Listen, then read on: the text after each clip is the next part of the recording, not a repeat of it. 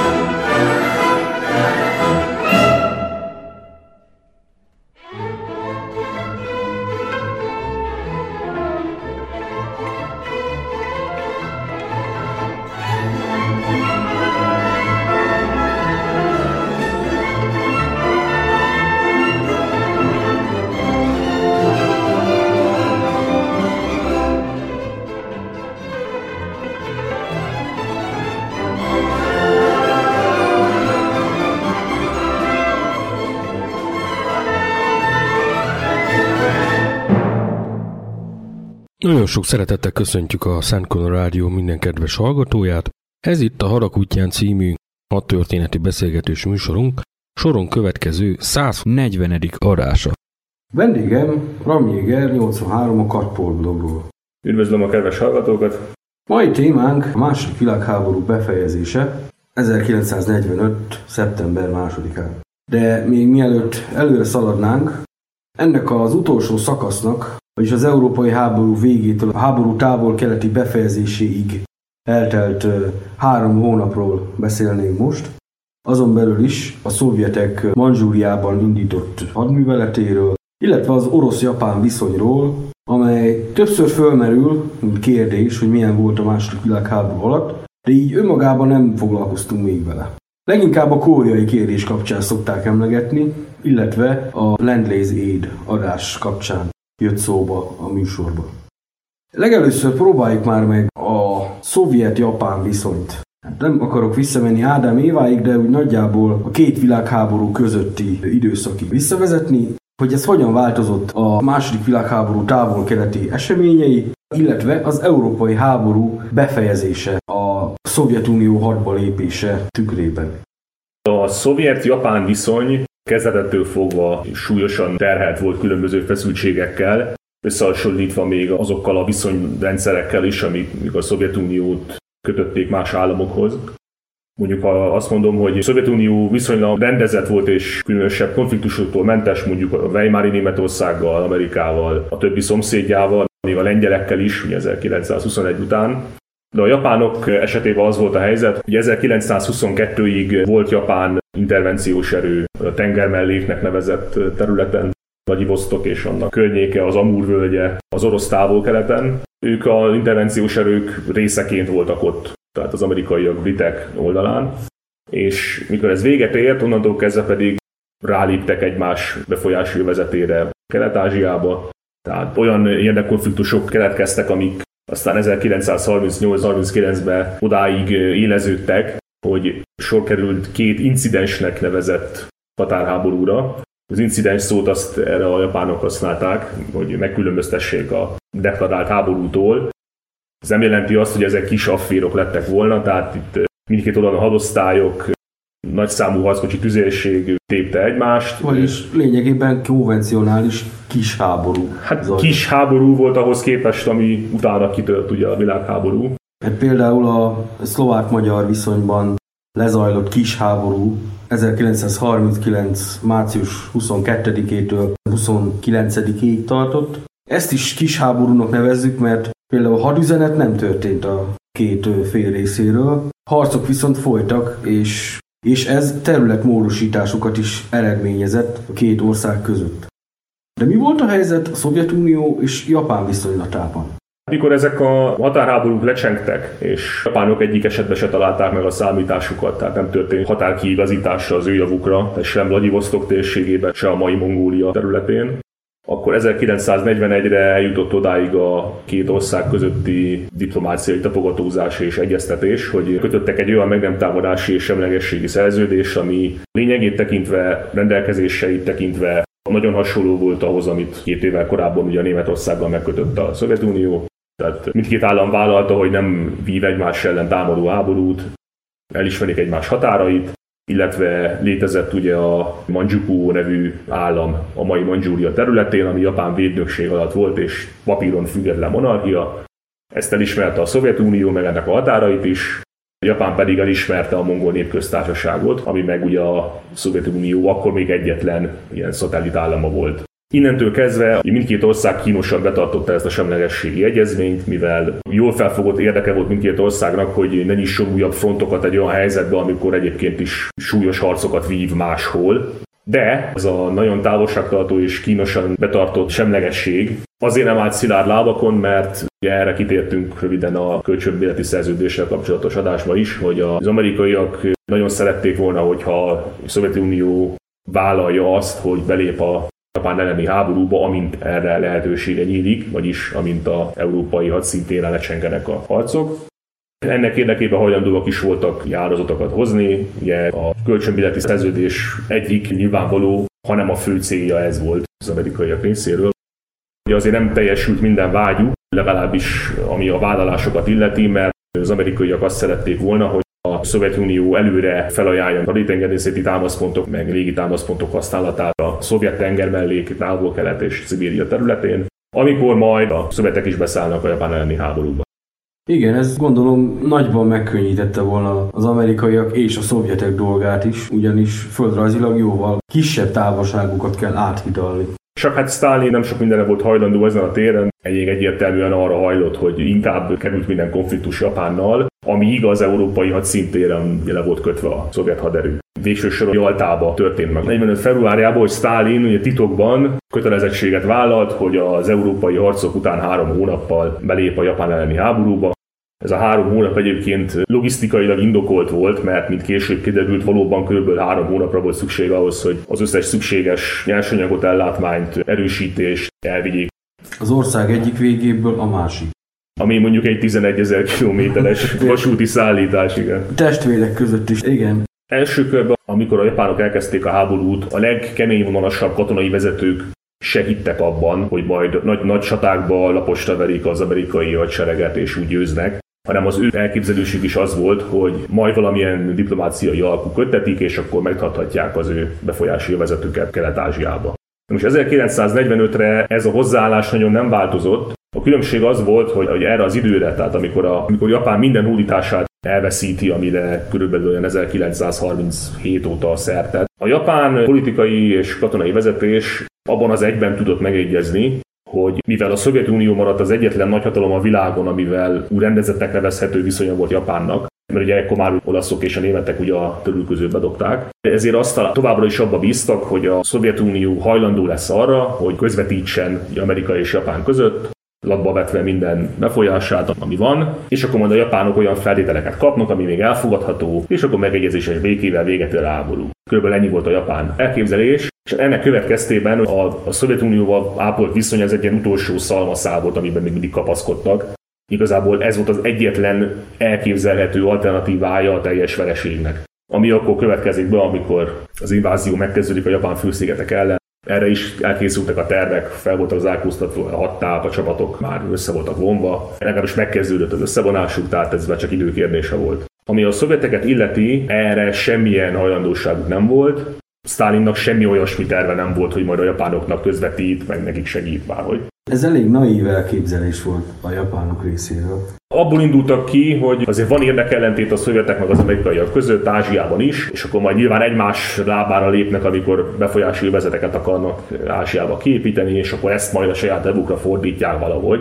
Na most elég egyértelmű jelét adta a szovjet állam már 45 áprilisában annak, hogy ez nem fog menni. Ugye a semlegességi szerződés 41 áprilisában köttetett, és 5 évre szólt, és az ilyenkor szokásos protokoll szerint egy évvel korábban lehetett leghamarabb felmondani. És hát ezt meg is tették a szovjetek, ugye 45 áprilisában bejelentette a külügyminisztérium, hogy továbbiakban nem fogják betartani ezt az egyezményt, tehát érvényét veszti. Elég hevenyészet indoklással tették meg, azzal vádolták meg a hivatalos kommunikációban Japánt, hogy támogatta a német támadó háborút a Szovjetunió ellen, mondjuk úgy nem állt meg a lábán ez a vád, de hát... A történésekben semmiféleképpen nem, mert épp a japán támadás elmaradása miatt vágták pofán Moszkva alatt a németeket. És tehát mondjuk ennél jobb indokot nem tudtak kitalálni.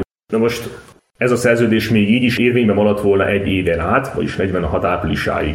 Most nyilván a szovjetek tudták, hogy valami ürügyjel majd meg kell sérteni ezt az egyezményt, hiszen már 45 áprilisában látszott, hogy valószínűleg abban a hónapban véget érnek a harcok Európába, és akkor a három hónap az azt jelenti, hogy augusztus közepe táján legkésőbb meg kell kezdeni a műveletet.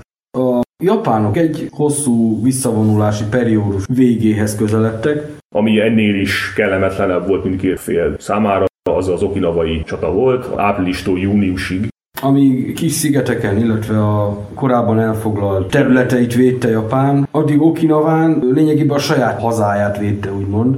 Ugyanakkor ez az okinavai ütközet sorozat eléggé tanulságos volt abból a szempontból, hogy miféle ellenállásra számíthatnak a főszigetek megszállásakor, és mikor júniusban véget ért az okinavai csata, onnantól kezdve a csendes óceánon már hadmozdulatok nem igazán folytak, leszámítva ilyen másodlagos fontosságú szigeteket, mint Mindanao, Borneo, de ezek már lényegében óriási tengeri és légi fölény mellett indított támadások voltak, teljesen elszigetelt és formálisan éhező japán helyőrségek ellen.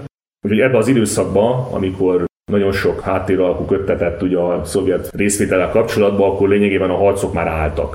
Ez a bombatámadások folytatódtak Japán ellen, de hát az ugye másnapra tartozik. Ja, hát ez Németország ellen is folyt. Mindenféle hadműveleti szünetben, úgyhogy ez és... különbözik érdemben.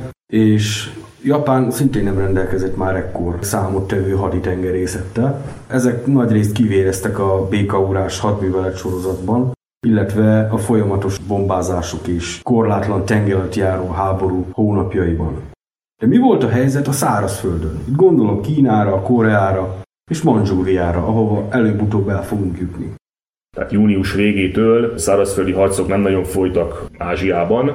Ezen a ponton Kínában is már nagyon szétzilált állapotban volt az expedíciós hadsereg, ugye a Kuomintang és a kínai kommunisták támadásai közepette, és hát ott volt ez a Quantungnak nevezett hadsereg, vagy inkább európai fogalmak szerint hadseregcsoport Manzsúriában, eléggé legatyásodott állapotban minden tapasztalt hadosztályát légierejének az zömét, légvédelmét, páncélos erejét, tüzességét nagy részt átcsoportosították a csendes óceánra vagy az anyaországba, ugye a várható amerikai invázió visszaverésére.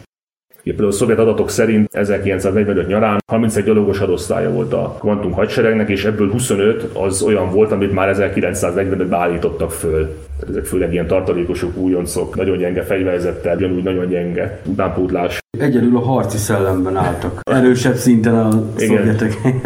Na most két nagy feladat volt a szovjetek előtt. Az egyik ez viszonylag egyszerű, ügyet kellett találni arra, hogy megszegjék ugye, az egyezményt. Érdekes módon ez végül is nem történt meg, nem tudta ezt Stalin elérni, hogy valami mindenki számára vállalható és ugyanakkor többé-kevésbé kulturált indokot találjon arra, hogy megsértse ezt az egyezményt. Úgyhogy végül is valótlanságokat állítottak a szovjetek, amikor megkezdték a támadás indoklás gyanánt. Ami egyébként nem példanélküli a szovjet diplomácia gyakorlatában. Gondoljuk csak a szovjet-finn háborúra. Amikor a hadiállapotot bejelentette a szovjet külügyminisztérium, akkor azt állította, hogy felkérték a Szovjetuniót a szövetségesek, hogy csatlakozzon az ő ultimátumukhoz, amit ugye a Potsdamba adtak ki Japánnak címezve. Másik indoklásuk pedig az volt, hogy Japán visszautasította ezt, és emiatt a, szovjet-japán semlegességi szerződés minden alapját elveszítette. Na most ez három valótlan állítás volt, mert egyrészt nem kaptak hivatalos felkérést senkitől se, hogy csatlakozzanak ehhez az ultimátumhoz. A japánok nem utasították el az ultimátumot, hanem nem adtak rá választ, pedig pont azért nem adtak rá választ, mert még mindig abban reménykedtek, hogy valami háttéralkú révén a szovjetek majd közvetítenek, és nyilván akkor az se volt igaz, hogy érvényet vesztette a semlegesség egyezmény, mert pont a semlegesség helyzetét akarták a japánok maguk javára fordítani. Tehát sikerült egy olyan nyilatkozatot kiadni a szovjet külügynek, amiben egy szó se volt igaz, de számítva azt a bejelentést, hogy beáll a hadi állapot. Hivatalos formában se adtak semmilyen kiskaput a japánoknak, tehát nem volt olyan lépés, amivel elkerülhették volna a szovjet hadüzenetet, hanem már bejelentették, hogy már pedig holnaptól a hadi állapot beáll. Ez volt így a politikai vetülete a hadba lépésnek. Na most nyilván rá kell térni ezekre a nagyon nagy logisztikai nehézségekre, amik fennálltak. A második világháború időtartama alatt ezen a Manzsú szovjet határ egész hosszában 40 szovjet hadosztály állomásozott, ami mondjuk jelezte, hogy azért annyira nem bíznak a szovjetek se ugye ebbe a semlegességbe. Ugyanakkor ezek a hadosztályok nagyon gyengén voltak ellátva páncélos erővel, légierővel és gépesített eszközökkel a kiképzésük is elég gyenge volt, hiszen nyilván a német front az minden erőforrást elvont. Egyébként ezek az alakulatok még 1945-ig, tehát a nagy átcsoportosítás kezdetéig is nagyon nagy száma fel voltak szedve például a BT gyorsharckocsikkal, meg a T-26 gyalogsági támogató harckocsikkal, meg a LAG-3 és I-16 típusú vadászgépekkel. Vagyis ami a nyugati front szempontjából leselejtezésre került, ők azt használták. Aminek már nem vették használt a németek ellen, az volt ugye távol-keleten. A japánok mennyire voltak tisztában a támadás veszélyével? Itt beszéltünk a politikai meg diplomáciai szándékukról. De a helyszínen lévő erők mennyire készültek föl erre a szovjet lépésre? Nagyon felkészülni nem volt mód, ahogy már ugye beszéltünk róla korábban, ez egy olyan hadseregcsoport volt, amit a legjobb egységeitől, eszközeitől megfosztottak. A japánok persze nagyon bíztak abban, hogy ez a semlegesség érvényben marad, ez az utolsó reménysugarú volt. Másrészt azért észlelték a csapat összevonásokat valamilyen szinten, bár ez nem volt egyszerű, mert a szovjetek szándékosan a határtól messzire vonták össze a csapataikat, tehát 50-60 kilométeren túl. Ennek alapján a japánok arra következtettek, a kvantum hadsereg felderítői, hogy semmiképpen nem lesz semmilyen szovjet támadás 1945 ősze előtt, de az is lehet, hogy csak 46-ba kerül a sor, és már akkor nyilván azzal a lehetőséggel számoltak, hogy az amerikaiak oldalán be fognak lépni a háborúba a szovjetek különböző érdekek mentén.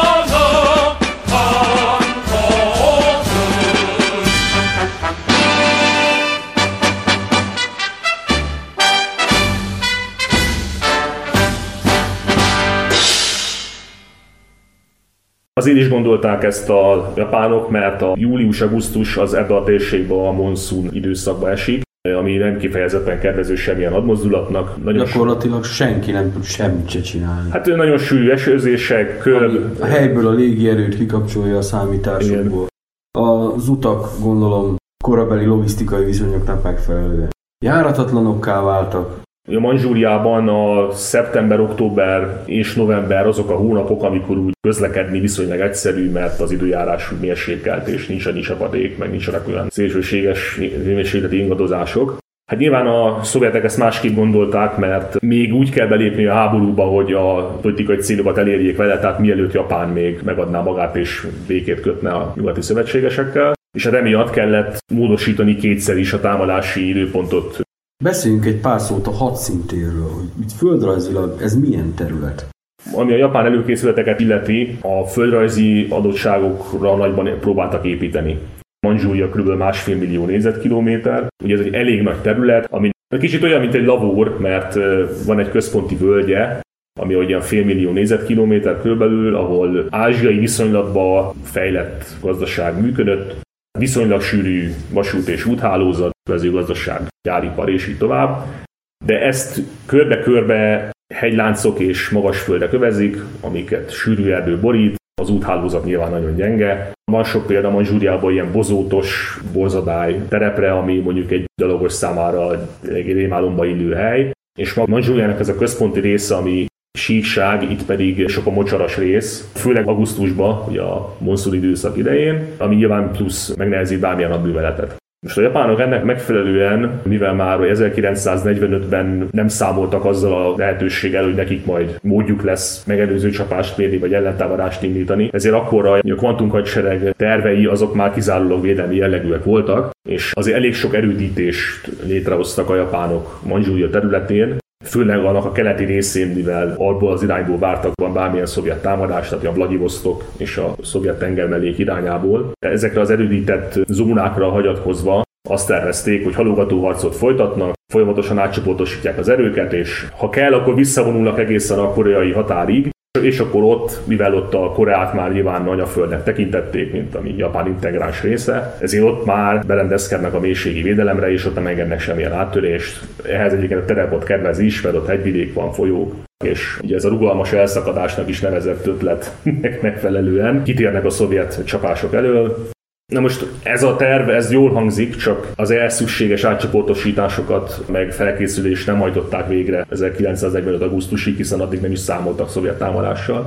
Másrészt nagyon bíztak a rossz terep előnyeiben, amit ugye a védőknek kínál, és ezért nagyon sok terepszakaszról úgy ítélték meg, hogy a szovjetek ott nem is fognak támadni, mert az lehetetlen. Tehát ilyen 1800-1500 méter magas hegyláncok is vannak Manzsúriában, főleg a nyugati részen, északi részen is ilyen 1000-1300 méteres hegyek. Vagyis alapvetően egy könnyen védhető terület, ha meg akarnák védeni. Igen, és a, amit tudtak a szovjet hadseregről a japánok, akár első kézből vagy másodkézből, annak alapján annyira nehéz azért nem lesz visszavenni a támadásokat, hiszen a szovjetek úgyis frontálisan támadnak, nagy számú gyalogsággal, amit ugye viszonylag könnyű megállítani. Egyáltalán a hadi kultúrájuk az nem annyira fejlett abban legalábbis bíztak, hogy ezt még az előnyükre fordítják. Mondjuk ellenfeleikhez képest, amíg az amerikaiak meg nem jelentek a porondon, fejlett volt a hadikultúrájuk, de csak ilyen értelemben. Igen, hát relatíve. A szovjetek mögött viszont ott volt négy év intenzív harc orosz anyácskáért. Nagyon sok drágán megszerzett tapasztalat.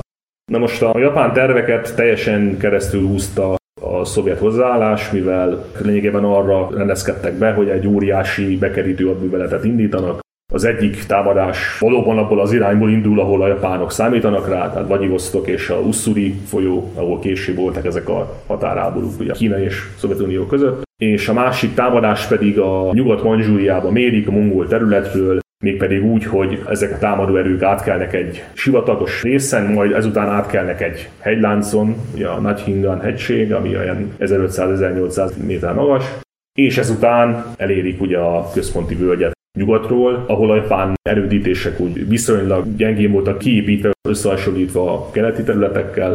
Az erődítési munkákat sem fejezték be teljes mértékben 45. augusztusáig, mivel ugye arra számítottak, hogy van még idő. Itt erődítés alatt mit lehet érteni?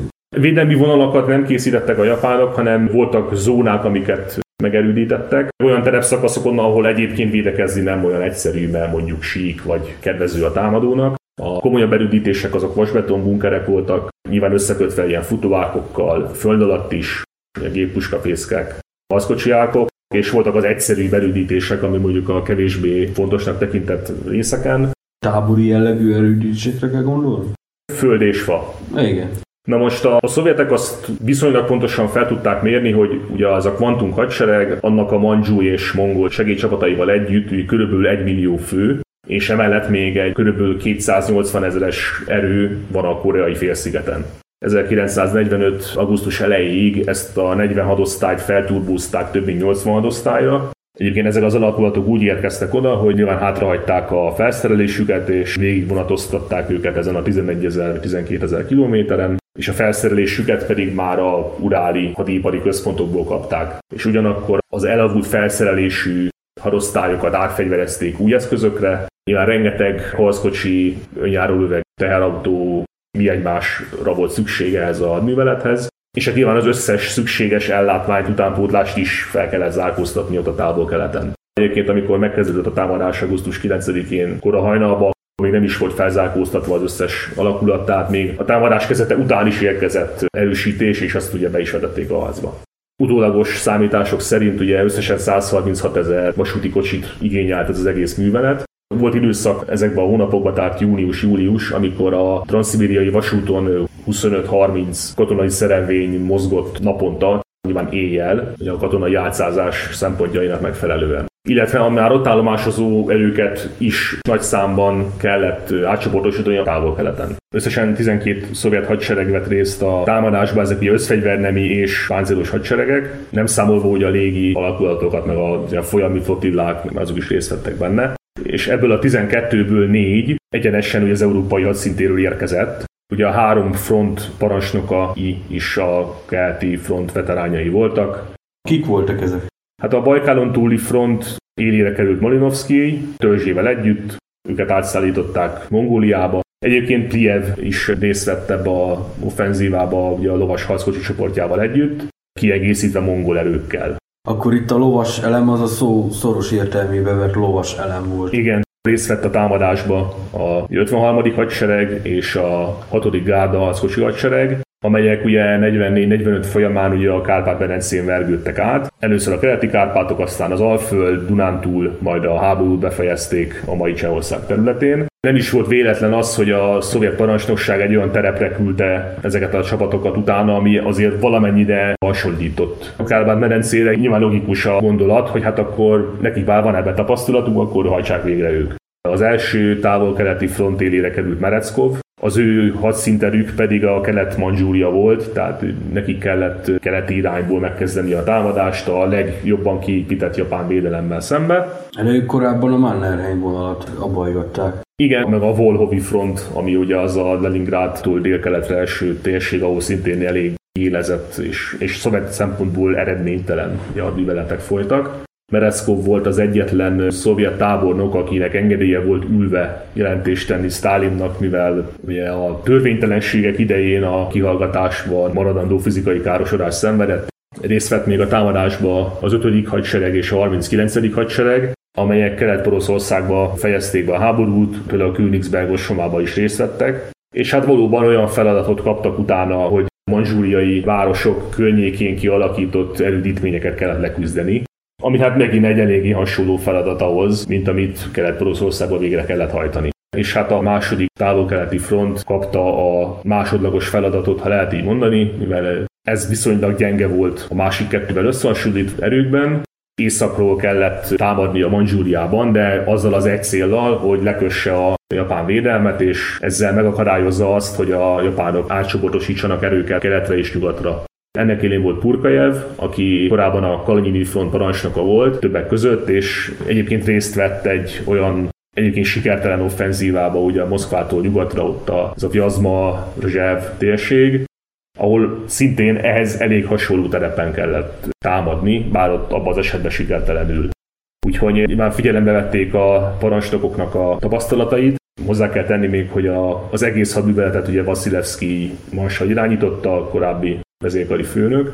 Ez is egy szervezetileg új elem volt, hogy ő papírforma szerint hogy a főhadiszállás képviselője. Az volt a feladata, hogyha ilyen nagyon nagy hadműveletek folytak, akkor több front támadásait össze kellett hangolniuk, de mivel a nevében is benne van, hogy ők csak képviselők voltak, ezért saját törzs nélkül lényegében a kapott információk alapján próbálták összehangolni a támadást, hogy az működjön is. Lényegében kibővített hatáskörrel rábízták mind a három frontot, amit aztán úgy elneveztek, hogy távol-keleti parancsnokság, és ő állt az élére. Ez egy olyan szervezeti megoldás volt, amit az oroszok addig nem használtak sehol. Még erre szükség is volt, mert hát egy óriási hadszintéről van szó, ott már közvetlen parancsokat kell valakinek adni, aki az egészet átlátja, és felfelé már csak ugye a főparancsnoknak, ugye Stalinnak jelent. Értem. 45-ben már teljesen más minőség volt a vörös hadsereg, mint mondjuk 41-ben. A szovjetek mögött ott volt ez a tapasztalat is, ami a japánoknál a kvantum hadsereg esetében nem játszott. És hát ugye megvolt az a lehetőség a vörös hadseregnek itt, ami egyébként második világháborúban nem volt meg. Három-négy hónapjuk volt teljes nyugalomba felkészülni egy hadműveletre. Ilyen nem volt egyébként ugye a keleti fronton, mert hát ott mindig változott nyilván a helyzet, ott a helyzethez alkalmazkodni kellett folyamatosan, és nem véletlen az, hogy hát azért a vörös hadseregnek is volt nem egy sikertelen offenzívája. Általában több ilyen volt, mint a hány sikeres. Összességében ez a szovjet haderő, ez már egy sokkal inkább gépesített haderő volt, mint ami akár mondjuk 44-ben vagy 43-ban a nyugati fronton harcolt, tehát Kelet-Európában. A szovjetek mögött ott volt egy olyan logisztikai bázis, ami nagy részt valóban a kölcsönméreti szerződés jó voltából létezett, tehát a, a rengeteg vasúti kocsi, teherautó, hajók, repülők, valóban minden, tehát ez mind olyan adottság volt, amivel a pádok nem rendelkeztek. Nem volt utánpótlás, a járműveik se voltak.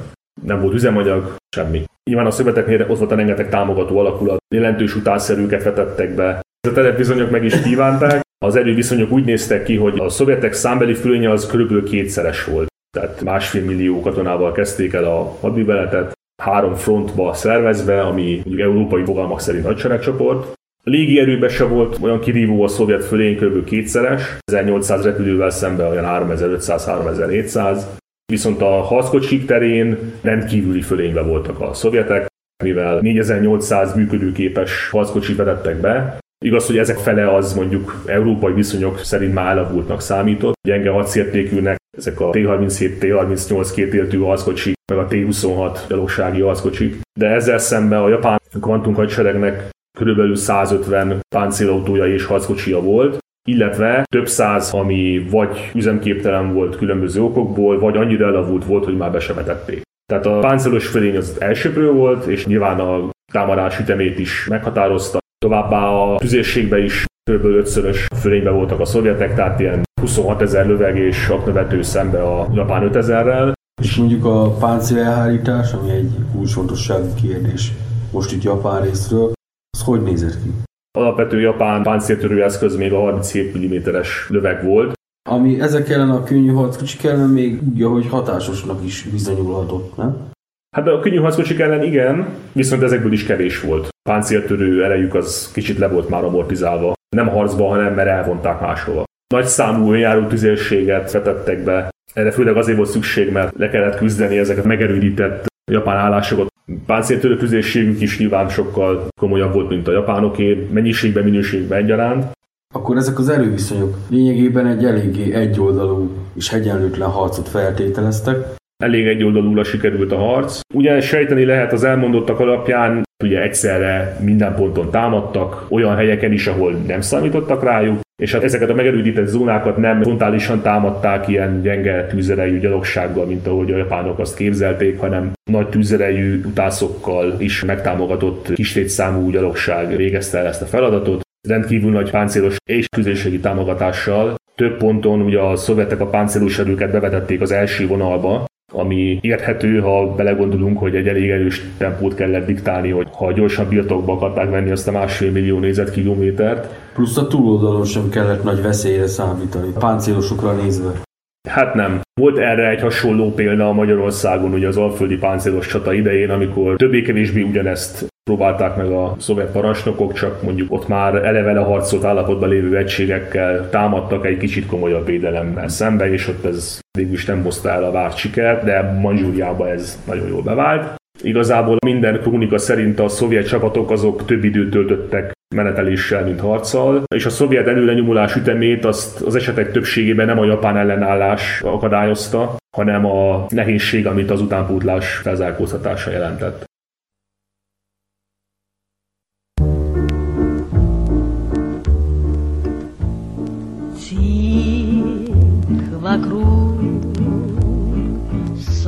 Сопки покрыты мглой. Вот из-за туч блеснула луна Могилы хранят покой. Белеют кресты. Это герои спят. Прошлого тени кружатся вновь о жертвах боев твердят. Плачет, плачет мать родная, плачет молодая жена.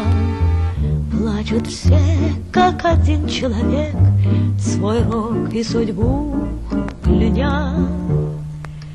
Тих вокруг, ветер туман унес, на сопках маньчжурских воины спят, И русских не слышат слез. Пусть Гаолян нам навевает сны, Спите, герои русской земли, Отчизны родной сыны.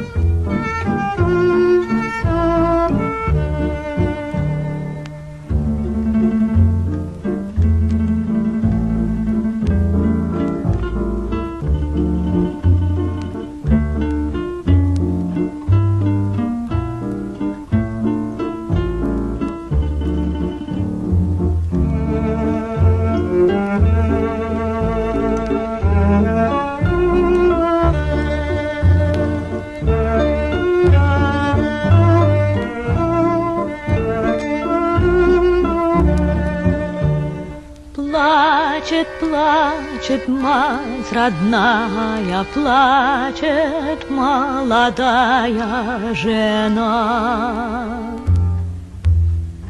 Плачут все, как один человек, свой рок и судьбу кляня.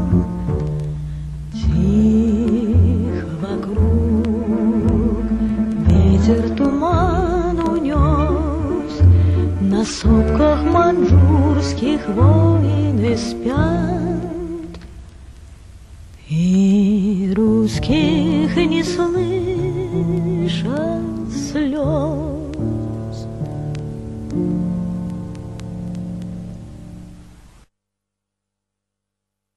Augusztus 9-én megkezdték a támadást, Noha a szovjet főparancsnokság arra számított, hogy akár egy hónapig is elhúzódhatnak a harcok, 7-8 nappal később a szervezet ellenállás megszűnt, ami azt jelenti, hogy az összes nagyobb japán alakulatot felmorzsolták.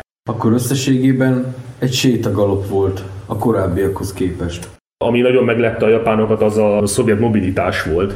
Voltak alakulatok, amik egy hét alatt majdnem 1000 kilométert hatoltak előre, más alakulatok 500 kilométert. Egyébként ilyen tempót diktált ugye a főparancsnokság. Még az összfegyvernemi hadseregeknek is 25 kilométert kellett megtenni naponta, ami mondjuk azért azzal a gépesítettségi szinten nem egyszerű feladat.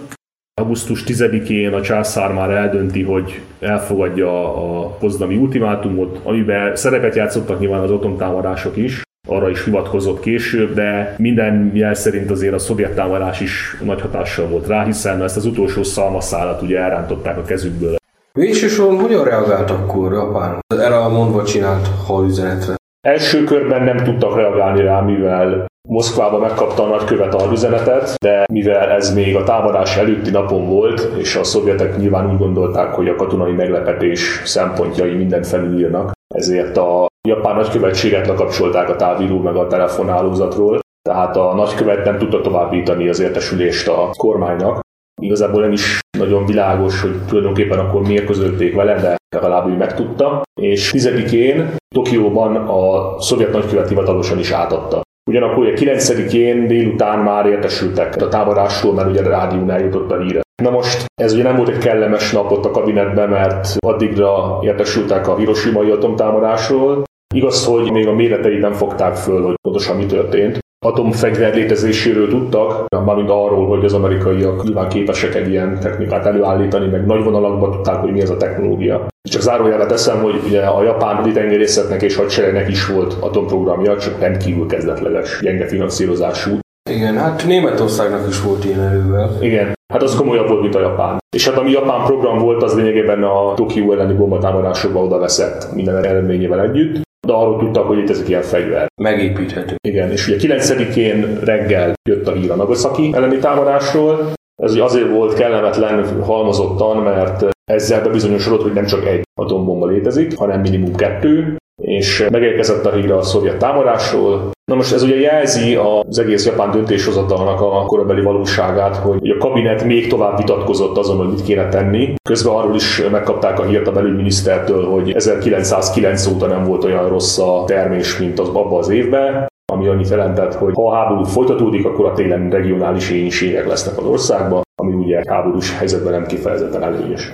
Sajnos nevére nem emlékszem, de japán történész utána járt ennek a kérdésnek, és megállapította, hogy ha folytatják a háborút és elhúzódik 1946-ig, bekövetkezik az invázió, és folytatódik a tengeri blokád is, mert hát evidens volt, hogy akkor folytatódik, amíg a háború tart. Értelemszerűen. Akkor egy 8-10 millió áldozata lett volna az égénységnek 46-ig bezárólag. De mi azért már majdnem a szovjet égénységek mutatódik hát, hozzá. az már olyan a holodomorról nagyjából egy szinten van. Igen, és ez mind belejátszott ugye a kalkulációkba, de a kormány még mindig nem volt hajlandó ugye, megegyezni arról, mit kéne tenni. Ez egyébként nagyrészt azért volt így, mert a kormány összetételek mindig úgy jöttek össze Japánba évtizedek óta, hogy nagyon ki volt szentizve az erőegyensúly a különböző érdekcsoportok között, ami egyrészt azt eredményezi, hogy minden döntés csak kompromisszumos lehet és középutas, másrészt néha döntésképtelen lesz az egész kabinet. Ugye ebben a helyzetben is ez történt. Egyébként abban egyetértett az egész kormány a császárral, meg a katonai vezetéssel együtt, hogy békét kell kérni, csak abban nem tudtak megegyezni, hogy milyen feltételeket írjanak elő. Igen, ez kísértetiesen emlékeztet a magyar kiúrási kísérletre is.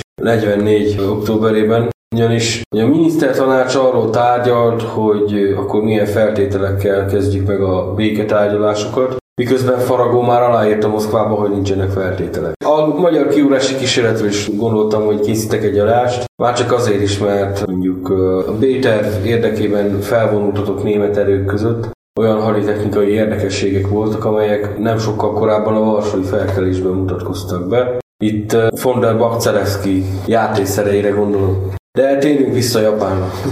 Ezen a ponton is a miniszterelnök, ugye Suzuki volt tengernagy, tette meg azt a lépést, hogy a császár elé idézte az egész kérdéskört. Erre egyébként nagyon nem volt példa a japán történelemben, mert olyan, hogy a császár döntőbírónak kéri fel egy kormányzat kérdésbe, mert a kormány azért általában meg tudott egyezni valamibe. És akkor a kész döntést vitték a császár elé, hogy ugye hagyja jóvá. Nagyon leegyszerűsítve. Most viszont olyan helyzet volt, hogy a császár elé vitték a dolgot, és a Hirohito későbbi elmondása szerint életében másodszor tette meg azt, hogy saját kezdeményezésére tehát nem tanácsadók meg jóakarók közbenjárására, hanem saját kezdeményezésére döntést hozott egy kormányzati kérdésbe. Mikor látszott, hogy képtelenek bármilyen konstruktív módon viselkedni a miniszterek, akkor azt mondta, hogy már pedig az ultimátumot el kell fogadni.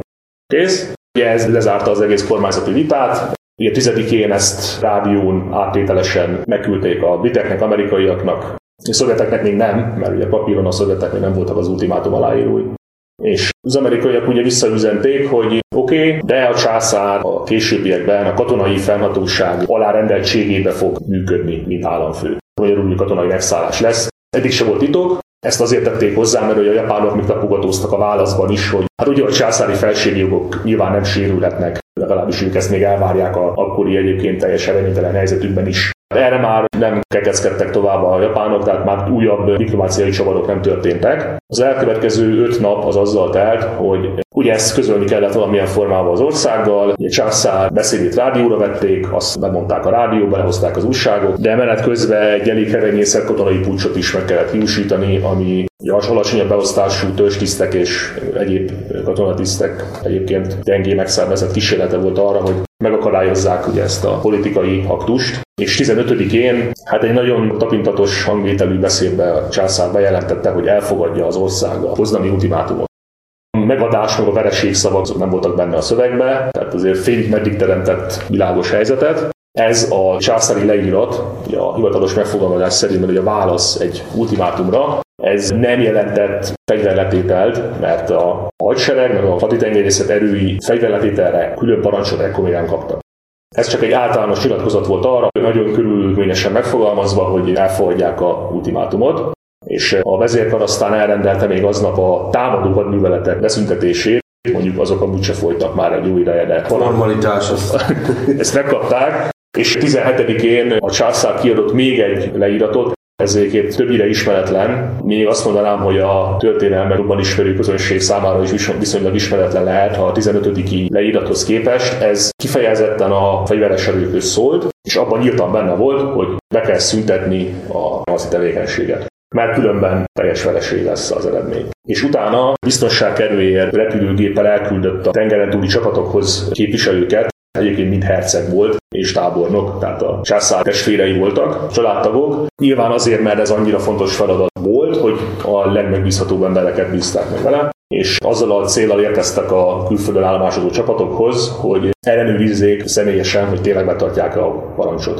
Tehát leteszik a fegyvert. Na most ezen a ponton négy nagyobb seregtes volt tengeren túlon. Ugye a Quantung, amiről már szót ejtettünk, a Kína expedíciós hadsereg, déli expedíciós hadseregje Szingapurba, és még volt egy csapat összevonás a Fülöp-szigeteken, hát az is már eléggé megtépett állapotba, és oda majd egy kerülő úton amerikai segítséggel mentek japán tisztviselők, hogy szóljanak ugye a csapatoknak, hogy tényleg tegyék le a fegyvert. És 20-án valóban megérkezett Takeda herceg a Quantum hadsereg földiszállására, és ugye felügyelte, hogy tényleg végrehajtják a parancsot, Egyébként ezt a parancsot már egy nappal korábban elrendelte a Quantum parancsnoka is, Yamada tábornok, tehát papírforma szerint be kell szüntetni a harcot. Na most a távközlés korabeli szintje az nem olyan volt, mint ma, ezért ez a dolog azért némileg akadozott. Értem az alatt azt, hogy nem minden csapathoz jutott el a rádión a tasítás, voltak csapatok, amik nem is teljesítették, mert nyilván amikor a szovjetek támadták őket, akkor úgy voltak vele, hogy hát most már csak azért sem teszik le a fegyvert. Ezt mindenki tudhatta az addigi tapasztalatokból, hogy a védekezésben a japánok azért nem magacsok tudnak lenni. Eléggé. Még akkor is, hogyha egyébként parancsot kaptak arra, hogy hagyják abba. Igen. Voltak elszigetelt helyőrségek ezekben a védelmi övezetekben, amelyek kitartottak augusztus végéig. Úgyhogy ennek a parancsnak igazából gyakorlati jelentősége nem volt, mert ez egy gyors lefolyású agyárat volt, tehát mikor ez a parancs augusztus 21-ére megérkezett a csapatokhoz, addigra már a Manzsúria központi síkságát is teljesen birtokba vették a szovjetek, összes nagyvárost elfoglalták egyébként különösebb harc nélkül,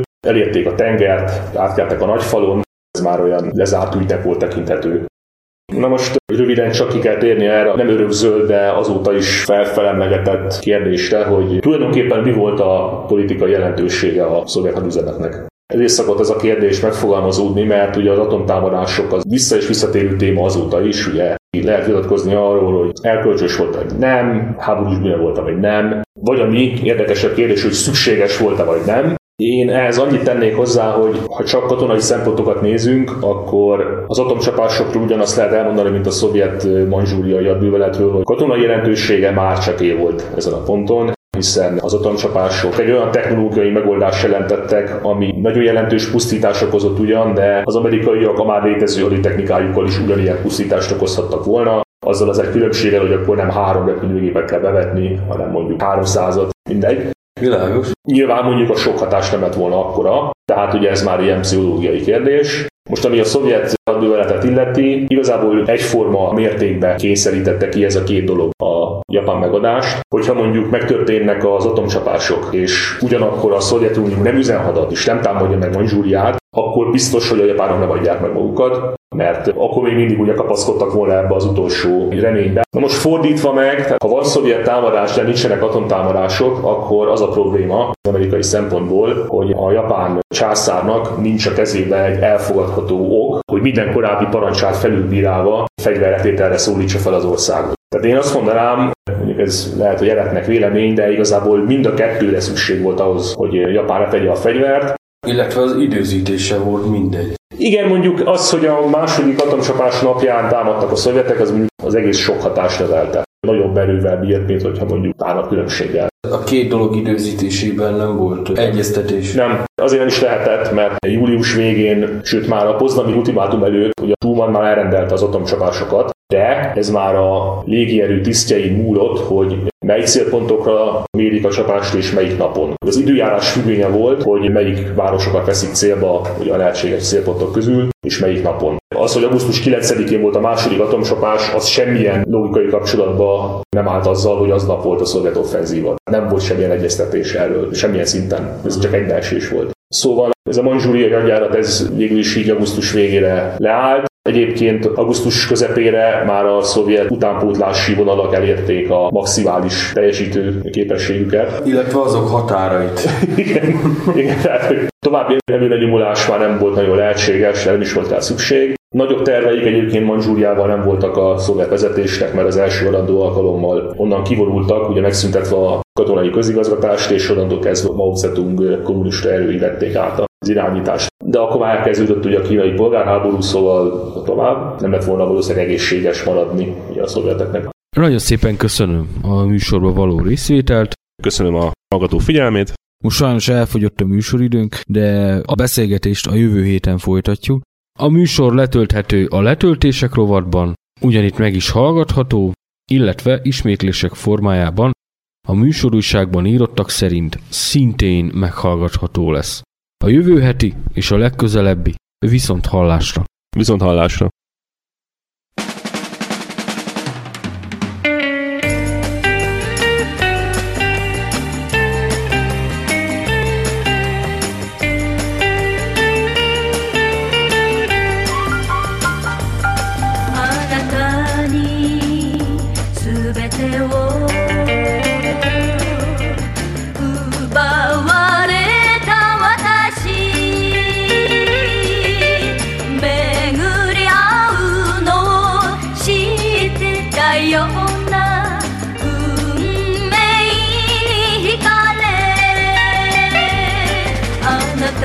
nh